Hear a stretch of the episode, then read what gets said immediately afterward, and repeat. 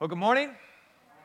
My name is Ben. I'm the lead pastor here at Core. And like Josh said earlier, man, whether you're here in person for the very first time, here in person for the hundredth time, or you're checking us out at Core Online this morning, we are so incredibly excited that each and every one of you are here with us as we find ourselves diving into part four of this five part series that we have been calling Your Integrity, Our World. And throughout this series, we've been addressing this tension that exists inside of every single one of us as humanity. This tension that so easily convinces us that our choices and our decisions are all about me.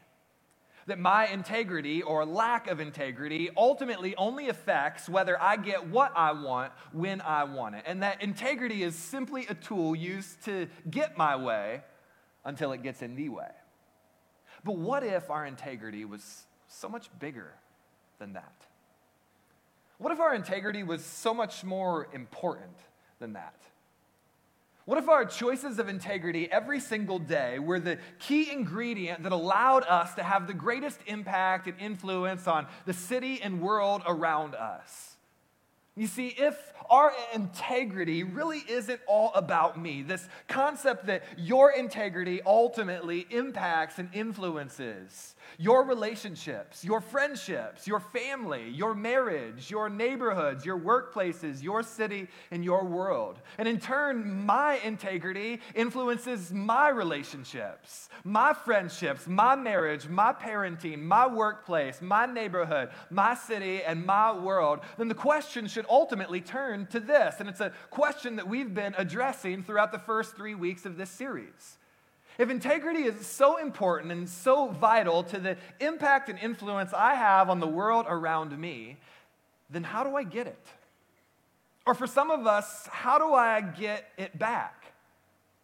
And just a few weeks ago, as we were addressing that question in every single one of our lives and every single one of our stories, we introduced this question a question that's simple and yet sometimes embarrassing to ask or embarrassing to answer as we honestly look at our lives, our choices, and the choices that oftentimes can lack integrity or choices that can be all about me. And the question was this that when it comes to the decisions of our lives, what would change if in every decision we ask the question, What guides me? That when it comes to this very decision, what is it that's guiding my decision? Is it my integrity, my ability to do the right and noble thing, regardless of if it benefits me or costs me? Or is it something entirely different? Then the decisions of my life, oftentimes the things that guide me are money, or notoriety, or acceptance, or sexual pleasure. Maybe for you, it's people pleasing that oftentimes rises to the surface and is the thing that drives so many of your decisions that you just want everybody to like you and be happy, and that ultimately guides the decisions of your life. What is it that when you're making the decision is the very thing that guides you? Is it this voice that's been implanted inside of every single one of us as humanity called integrity, or are we allowing other things to guide our lives? And King Solomon, a couple thousand years ago, one of the wisest men to ever walk on this earth, painted this picture for you and for I. It's a passage that we've come back to almost every single week of this series because it illustrates what you and I are striving for and asking that question, what guides me, every day of our lives. In Proverbs chapter 11, verse 3, King Solomon writes this The integrity of the upright will guide them but the crookedness of the treacherous will destroy them. You see, ultimately, what King Solomon is outlining here is this is that people of integrity are capable of standing upright as they are guided by integrity. Integrity ultimately allows them to see this about every single decision of their lives. That as I stand upright, I recognize that this decision isn't just about me and it isn't just about right now that I'm capable of looking down the road and recognizing that my decisions and my integrity isn't just about me. But then he paints a second picture. But the crookedness of the treacherous will destroy them. That people who are headed for destruction ultimately make decisions slouched over. And as we slouch over, all we're capable of seeing is what's directly in front of us, and all we're capable of seeing is ourselves. And ultimately, as we start to live our lives believing that our choices are only about right now and only about myself, it begins to affect the quality and direction of our lives. That the quality and direction of our lives immediately shifts in a direction we were never designed to head. That when we make our decisions and our integrity all about me, ultimately my life changes for the worse. And what ends up happening is we begin to pursue things like appetites with our lives an appetite for more, more recognition, more stuff, more new stuff, more acceptance, more respect. And as we chase that appetite and we chase it at all costs, ultimately we sacrifice the things that are most important to us and even sacrifice a piece of ourselves for a bowl of stew. That'll be gone tomorrow worthless tomorrow. A bowl of stew that ultimately can't just be deemed as worthless, but oftentimes on the back end brings things like embarrassment and disappointment to the table, even regret into our lives because we sacrificed what was most important to us for an appetite we had now. And sometimes in our lives, when it comes to our integrity and recognizing that our integrity ultimately impacts the influence we have on the world around us, it requires us to wake up and draw a proverbial line in the sand with our lives. To be able to make this statement I will no longer sacrifice what's most important to me for an appetite that's all about me. I will no longer sacrifice what's most important to me for an appetite that's all about me. That we recognize these appetites that are all about me and these decisions that we made all about getting what I want when I want it ultimately leave us from making the impact we were created to make. And can I just give you a 10 second aside right off the bat?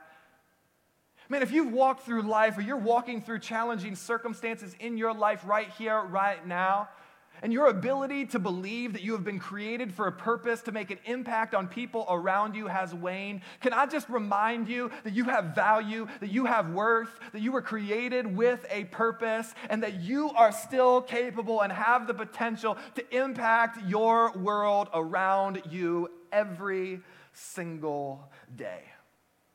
And that belief that hope, that readjustment in the lens in which we view our lives and our decisions ultimately leads us to the conversation that we're going to have today. It's a conversation that really, up until this point, has been left on the back burner. Because up until this point in the series, we've addressed integrity from one angle. And the angle has been this that our integrity is all about the choices that we make every single day as it pertains to us making the moral or right or noble choices with our lives. And yet, what if I told you that simply reducing integrity to us being good is li- leaving off a part of integrity that is essential for us to make the impact that we have been called to make?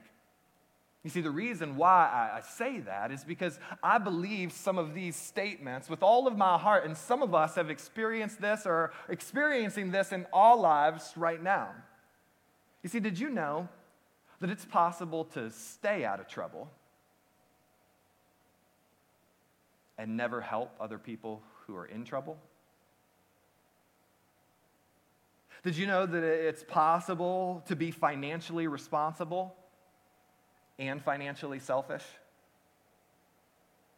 Did you know that it's possible with our lives to be self controlled and to be judgmental of others? That it's possible to be careful and careless towards others? It's possible to be blameless and unsympathetic to the world around us? It's possible to keep your hands clean and to never offer anyone else a hand? And you see, the reality is within my story and your story, all of those things are, true and possible because it's possible to be good without doing any good.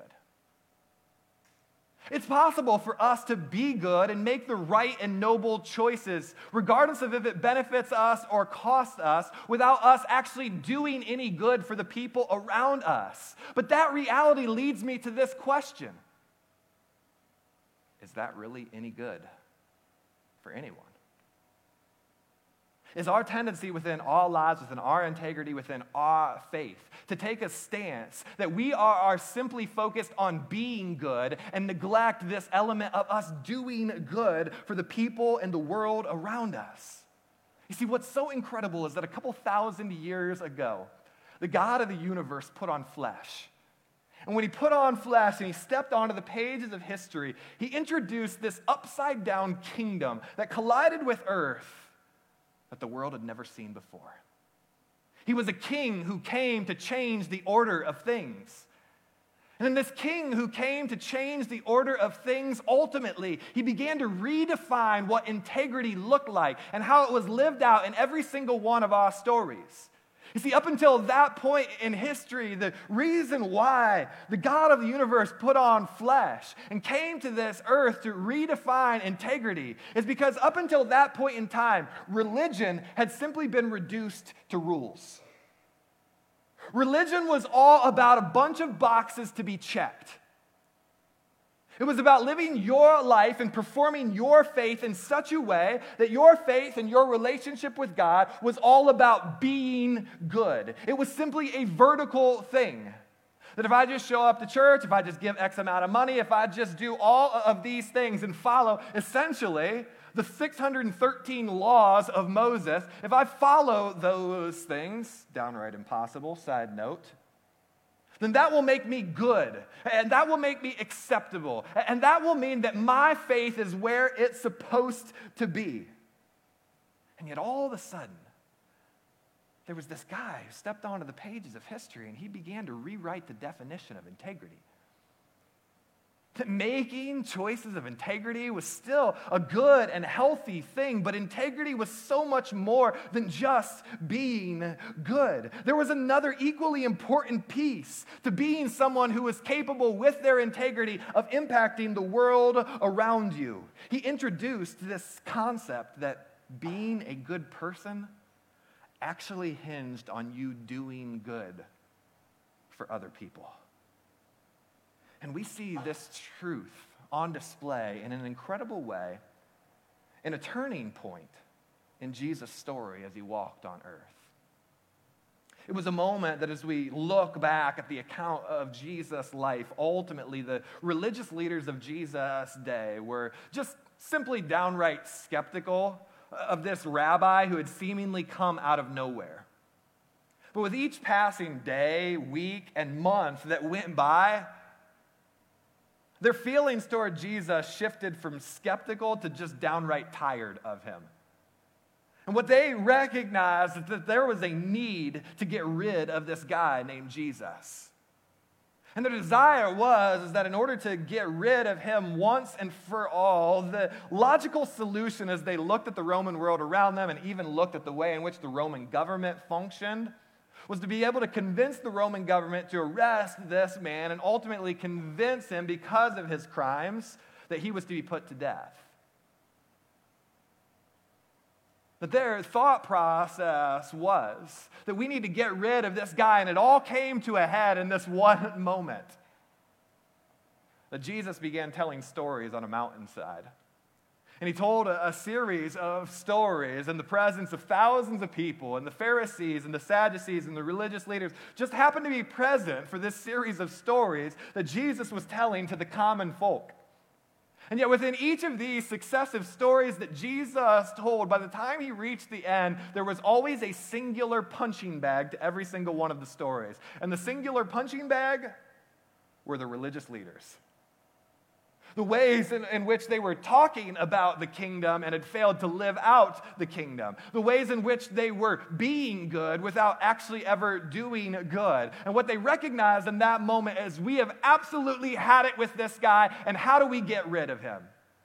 And yet, their ultimate plan of having Jesus arrested and crucified ran into a roadblock around disbelief. We find it in Matthew's account of Jesus' life. Towards the end, we see that as the Pharisees, Sadducees, religious lawyers were thinking about ways in which to get rid of Jesus and ultimately to have him arrested and crucified, this is the problem that they bumped up against. In Matthew chapter 21, verse 46, it says this They, meaning the religious leaders, wanted to arrest him But they were afraid of the crowds who considered Jesus to be a prophet. They wanted to arrest him, but they knew that in this moment, Jesus still had the favor of the people. People liked him because he was a rabbi, a teacher, a prophet who had come and had began to talk about religion in a different way, a religion that was accessible to the normal man. A God who loved them, was for them, was in their corner, regardless of how many of the 1,613 laws they had upheld in their life. A God who cared for them and walked through the messes with them. He began to talk about religion in a completely different way. And what they recognized is that there were thousands of people, thousands of Jews who were clinging to his word. And if we arrested him, ultimately there could be riots in the streets if we did so publicly. And so we've got to come up with a different plan. And so these three groups, they came together and they devised what they thought was the most brilliant scheme. That if we can't have Jesus arrested and crucified because there may be a riot behind his fame and popularity and likability amongst the masses, then what we need to do is diminish his likability and fame amongst the, na- the masses. Amongst all of these Jews, we need to discredit him and make sure that they understand this guy is not who you think he is. He's not who he says he is. He's not a rabbi, he's not a teacher, he's not a prophet, and he's certainly not the Son of God. And so, as they put their heads together, what they devise is this that from these three groups, we are going to send a representative from each of these three groups, and we're going to each pose Jesus one question, three questions total. And ultimately, amongst the Jewish faith, these questions are unanswerable. There is no way for him to accurately get the correct answer. And so anything that he says will discredit him publicly, and ultimately he will fade from the limelight and the popularity in the eyes of the common man. And yet, what's so incredible is this is that the first group to the table were the Pharisees. And yet, what the Pharisees knew was this they had had plenty of run ins with Jesus up until this point. Jesus knew each of their faces, he knew each of them by name. And so, if they went and they tried to ask a trick question to Jesus, he would know what they were up to almost immediately. And so, what did they do? They plucked their interns. And they were essentially like, here we've got this group of interns, these guys who are following us, learning from us. Jesus doesn't know who they are, so we're going to feed them the questions and we're going to have them go and ask Jesus these trick questions. And so as they pluck this intern out of the mix, they send him to Jesus. And yet, what's so incredible is that from this group of men who hated Jesus, this conversation between one of their interns and Jesus begins in an unlikely fashion. We find the story begin in Matthew chapter 22 verse 16. The first guy approaches Jesus and he begins the conversation in this way. Teacher, they said, we know that you are a man of integrity, there's that word, and that you teach the way of God in accordance with the truth. Essentially, here was this guy from a group that was supposed to hate Jesus, and the first acknowledgement that he makes to Jesus in his attempt to discredit Jesus is As I have watched you operate and work within this world, what I immediately recognize is that you are a man of integrity. That somehow you have become a person who has put on display and modeled every single day your ability to make the right and noble choice, regardless of if it benefits you or if it costs you.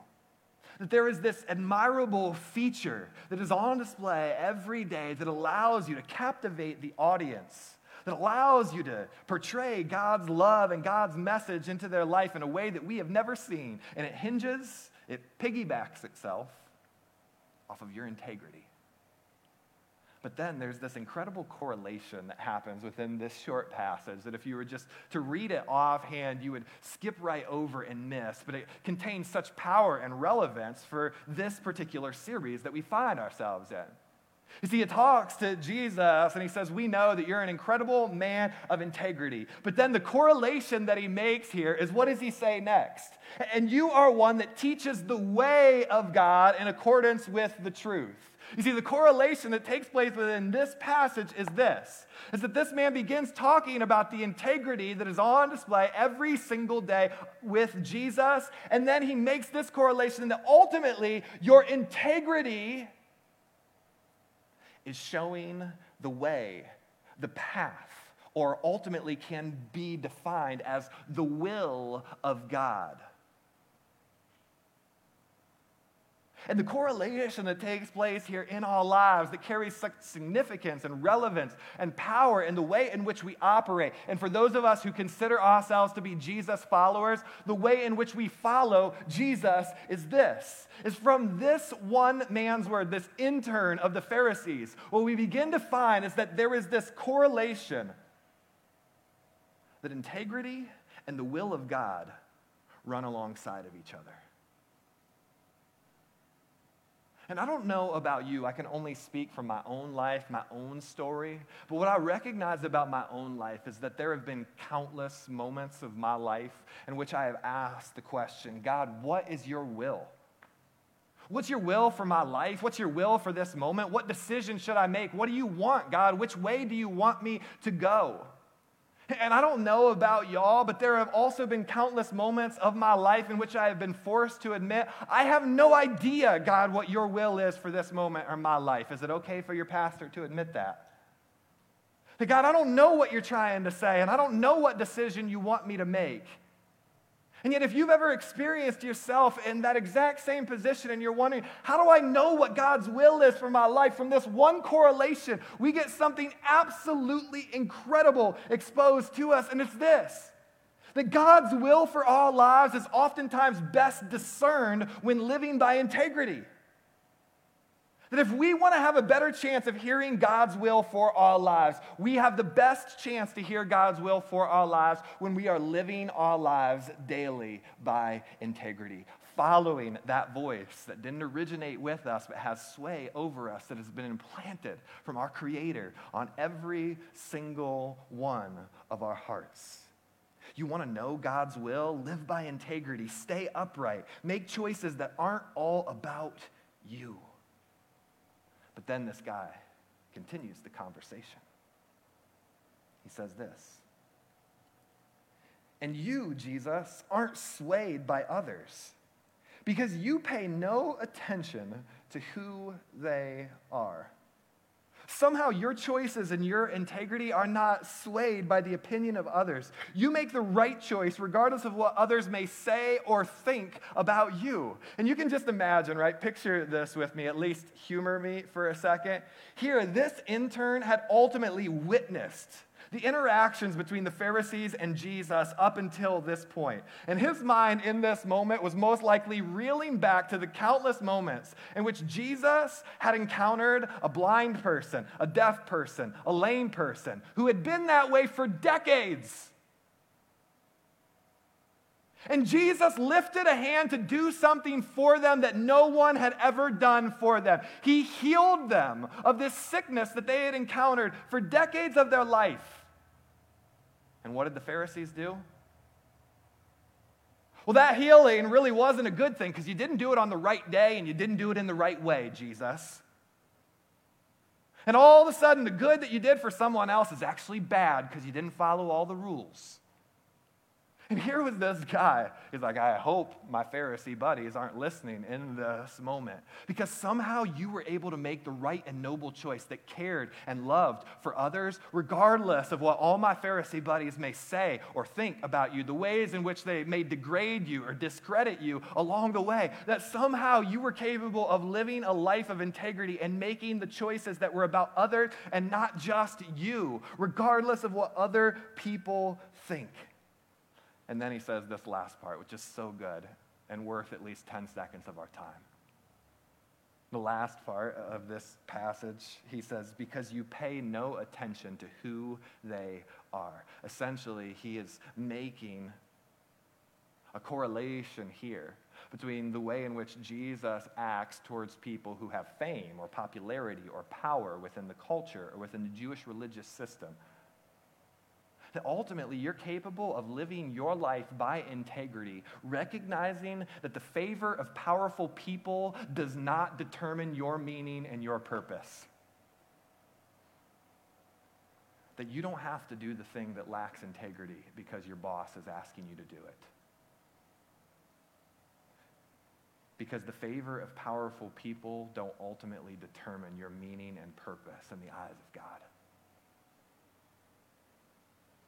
And yet, so often in my life, I lose sight of all of that. And I live as if integrity is only as good as being a means that leads to my preferred end. This is how the Pharisees lived. They created the Christmas song before the Christmas song was here. That they just wanted to, to be good for goodness sake. Just be good for goodness sake. Because being good was ultimately supposed to get you something. And if I were forced to get honest and admit something, for me growing up in church, it was really easy to slide into that exact same mentality. To this day, it's really easy to slide into that same mentality because being good ultimately puts us in the blessable zone, right? That if we just check all the boxes, then it puts us in the blessable zone with God. And we all want to be blessed. And so we devote our lives, our faith, even our relationship with Jesus. Somehow it morphs into us just being concerned with being as good as we can possibly be. And we put all of our energy and all of our attention into just checking all the boxes. But if our integrity has been reduced to that and that alone, we've missed a very important part of the point. Jesus knew that as humanity, our lives were meant to be a means to an end that is not me. Your life was meant to be a means to an end that is not you. That as a Jesus follower, our goal is not to live lives that are purely about doing good so that I get something out of it. As a Jesus follower, our lives are meant to be lived in such a way so that other people may see Jesus through me by the ways in which I love other people like Jesus loved. Y'all okay? That as people who claim to follow Jesus, following Jesus means acting like Jesus act. And he made his life for our example and model. Not about our lives as human beings being a means to our preferred end, but about our lives being a pointing stick to Jesus. To show others Jesus by the way in which we are willing to lay down our lives, our time, our money, our conveniences for the sake of somebody else. So this first guy gets to the point finally, and he asks Jesus his question Jesus, what are your thoughts about paying taxes? Jesus pulls off this really cool coin trick and he asks him the question, who's on the coin? And Caesar's on the coin. we'll pay to Caesar what's Caesar's, and pay to God what's God. And the intern walks away disappointed because they hadn't backed Jesus into the corner that they thought they would. The second group is the Sadducees who are up, and they have a question so tricky for Jesus that not even amongst the three groups who had gathered to devise this scheme could they agree on the correct answer. They asked Jesus a question about the resurrection, and the group that's asking the question doesn't even believe in resurrection. The Pharisees do, but the Sadducees don't. And as they arrive at the end of the question, Jesus answers the question in such an incredible way that made the crowd go wild. But as they ask this question in an attempt to trick Jesus, he responds back. The reason you don't know the right answer is because you don't even understand the scriptures yourself. And can you just imagine the every man who was in the crowd that day, who for the majority of their life had felt the pressure from the religious leaders telling them how they never measured up and putting on display every day how well they knew the scriptures and how well they followed God, and that everybody else would never be able to live up to that. To have some man stand in front of the crowd and say, You don't really actually understand the scriptures yourself. You talk like you do, but you don't live like you do. And for this murmur and roar to go up amongst the crowd as the spotlight was pointed back on the religious leaders. And then it arrived at the third guy. This religious lawyer approached Jesus to ask a question that was frankly unanswerable. A question that ultimately cemented this upside down kingdom in history. As this third guy approached Jesus, here was the question that he asked Teacher, which is the most important commandment in the law of Moses? And this question was unanswerable because, like I referred to earlier, there was 613 laws in the law of Moses. And it was the belief of the ancient Jewish religious system that none was more important than the other. All of them were equal boxes that needed to be checked in order for you to be good. And so they asked him this question, which is the most important, in hopes to trap him. But Jesus bust out an answer to the question that ultimately wasn't even technically a part of the 1613 laws of Moses. He went to something that everyone in the Jewish faith knew so well because they recited it every day, multiple times per day. It was called the Shema. You see, here it was Jesus' answer to the question. Jesus replied, the most important commandment? You must love the Lord your God with all your heart, all your soul, and all your mind. You can just imagine with me, by the time he got to the end of that sentence, everyone who was listening to him speak would be reciting this in their mind right along with him.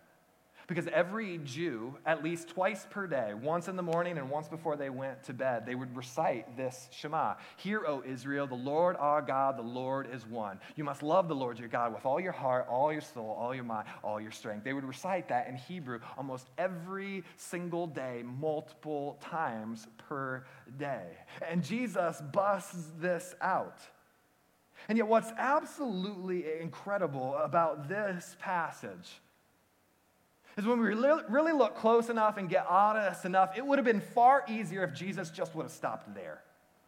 Because it would have kept our faith, our integrity, as just a vertical thing. Just between me and God, and just a bunch of rules that we have to adhere to. But in cementing this upside down kingdom, he busts out this word in the next sentence. But a second is equally important. There is another one that is, whoa, whoa, whoa, whoa. You pulled out one that wasn't even a part of the 613 laws. All right, Jesus, you tricked us on that. We came to trick you. You got us on that one. You busted out the Shema. We cannot negate that that is important and that's a central part of our faith and it's ridiculously important. But now we've got him. Because he's not going to stop there. He's going to keep running his mouth and he's going to tell us a second that is equally important to loving God with all of our heart, soul, mind, and strength. There is not anything that equates to that within our Jewish faith. And then he says this You must love your neighbor as yourself. And in an instant, our faith and our integrity was moved from just being vertical to also being horizontal. Our ability to be people of integrity wasn't just about being good, it was also about doing good. And yet, the rub in that, at least for me, is this is that it is far easier to be good than it is to be available. It's easier to be good than it is to be available. It's easier for this to just be something between me and God that nobody else has to know about than for me to sacrifice my life, my time, my finances, my conveniences, my comfort zone for the sake of people in need, people walking through hurts, people walking through messes, people who need a hand up in their life. It's way easier to be good than it is to be available. Y'all okay? But the reality is is that we have been called to something far bigger, something far greater, something that carries far more influence and impact than that. Once and for all, Jesus was making it known that this thing called integrity, that we've referred to as this inescapable ought, the ought to in our lives isn't just about me. It isn't just about you. It's also about the folks around you that this ought to is also about the folks around you. You see, the religious leaders, they were technically blameless, but they were practically useless. And so often in our lives as Jesus followers, it is so easy for us to slip into the same mindset, into the same lifestyle. For us to try so hard to become technically blameless and to be good that somewhere along the line, we've become practically useless. Because we never do any good for anybody else. By the end of this exchange, Jesus addressed the religious leaders one final time in a way that sealed his fate, that made them know there was no other choice we have but to have him arrested and to have him crucified. But he addressed them in this way that should strike right to the heart of you and me as we look at our integrity and our ability to not just be good, but also do good as Jesus followers. He said this in chapter 23, verse 4. They, meaning the religious leaders, they, meaning us, religious people, they, meaning the church who has lost its way. They crush people with unbearable religious demands, and yet they never lift a finger to ease the burden. They crush people with unbearable rules. And yet they miss the second side of integrity. They never do anything to meet people right where they're at, to love people right where they are, to do for people what they can't do for themselves, to love them in such a way that nobody has ever loved them before. And some of you are sitting there and you're thinking, why is it that every series I've ever been a part of around here always comes back to this? Can't we go someplace else? Simple answer. This is what it always came back to for Jesus. And hang on, y'all, there's a y'all okay coming after this. I'll just pre warn you, okay? If we claim to be Jesus followers, our lives must always come back to this. Our actions must always come back to this. Y'all okay? See, late in Jesus' ministry, he was approached by someone that the scriptures define as a young rich ruler. We have no idea what he ruled, we just know that he was young and we know that he was rich. And he came to Jesus and he asked him this question Jesus, what do I have to do to inherit the kingdom of heaven? What do I have to do to inherit eternal life? And when we have that translated into English, our Western minds ultimately always go to, when he talks about eternal life, he's talking about what happens after we die. But that, that is not what this guy was referring to. We've talked about this before, right? And when this guy talks about eternal life, he's talking about ultimately Jesus' design for our life, not just after we die, but what starts right here, right now. That we can experience God's very best for our life on this side of death. What do, what do I have to do to experience God's will for my life, God's purpose for my life, the way of God right where I am moving forward in my life? And Jesus does him a service and he begins to lift awesome things within the law of Moses. Like, did you do this? Did you do this? Did you do this? Did you do this? Did you do this? And the guy's like, yep, done it all. I've been good. I've been being good for my entire life. And then Jesus finishes their interaction in this way. He says, when Jesus heard his answer, he said, There is still one thing you haven't done. Sell all your possessions and give the money to the poor, and you will have treasure in heaven. Then come follow me. It's as if Jesus was saying once and for all, your ability to act adequately follow me with your life will be determined by whether or not you are capable of laying down your life, your conveniences, your time, some of your precious finances for the sake of somebody else's good. And we know from this account that the young rich ruler walked away sad and disappointed. Jesus ushered him to the place of his tension, and yet he wasn't willing to overcome this lens that he had viewed his life and his faith through up until that point. That it's just about being good. It's a vertical thing, and I've checked all those boxes, so shouldn't I be good? Shouldn't I be in the blessable zone? And yet Jesus was saying. You can't be good unless you're willing to do good for somebody else. This very place is the place where every person who has had their life transformed for Jesus, it always comes back to this same place.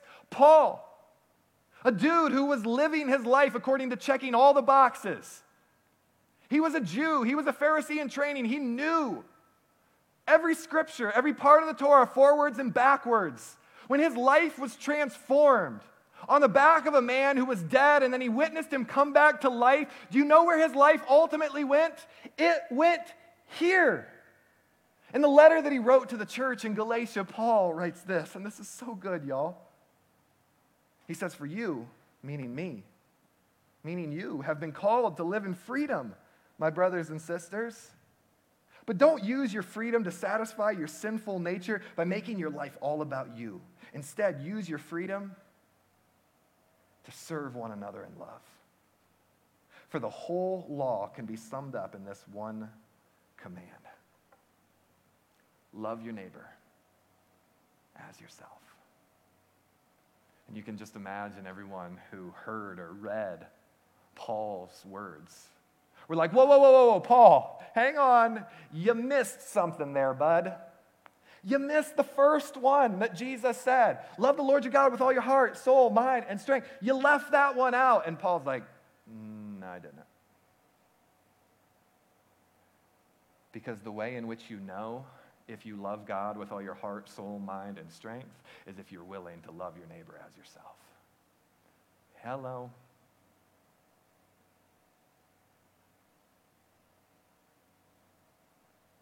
See, Jesus was the master of being a model of what this looked like to his dying breath.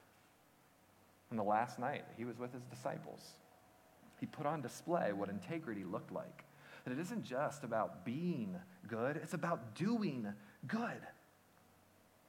He put it on display at the Last Supper when he wrapped a towel around his waist and did the disgusting servant's task of washing his disciples' feet. It isn't just about being good, it's about doing good for each other. And he said, I have one new command that I am giving you. Everything falls under this. Paul would term this the law of Christ. They referred to everything as the law of Moses, and then Paul flipped the script. And under this one new command that Jesus gave on that final night, Paul termed it the law of Christ. He said, I'm commanding you to love each other the way that I have loved you. And they were like, okay, the washing your feet thing, that's disgusting enough. And then just a few hours later, he would take it to a whole new level. When he laid, literally laid down his life for the sake of everybody else's eternity.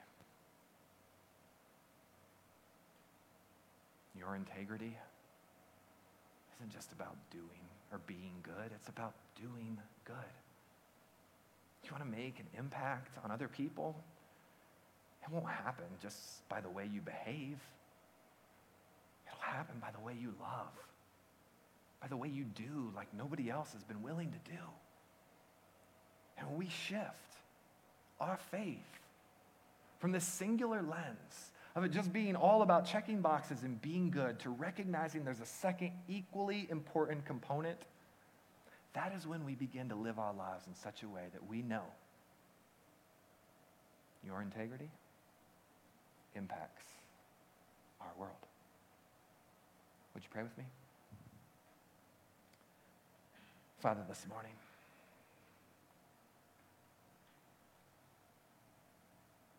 how many times can we come before you? Frankly, never enough, and thank you. Sending your son. Not just to sacrifice his life for the sake of my eternity, but also to be a model of what our lives on this earth were supposed to look like. A model of what we were supposed to follow. But following that is not easy. God, this morning I pray for courage because it is far easier to be good than it is to be available. But just being good isn't all there is to our integrity. It's about being willing to be available being willing to love, being willing to do for others what Jesus did for us. That's what it looks like. That's what it always comes back to in being a follower of Jesus. So, right here, right now, God, if we are followers of you, we claim to be followers of you, may we be willing to shift our focus of what our faith looks like. That it's not just a bunch of rules and boxes to check. Sure, our choices of personal integrity are important. But what's equally important is our willingness to get up and do something. So, God, may we remind ourselves of that. May we be reminded of that by you in your incredible grace filled and truth filled way that moves us to action. It's in your name that we pray.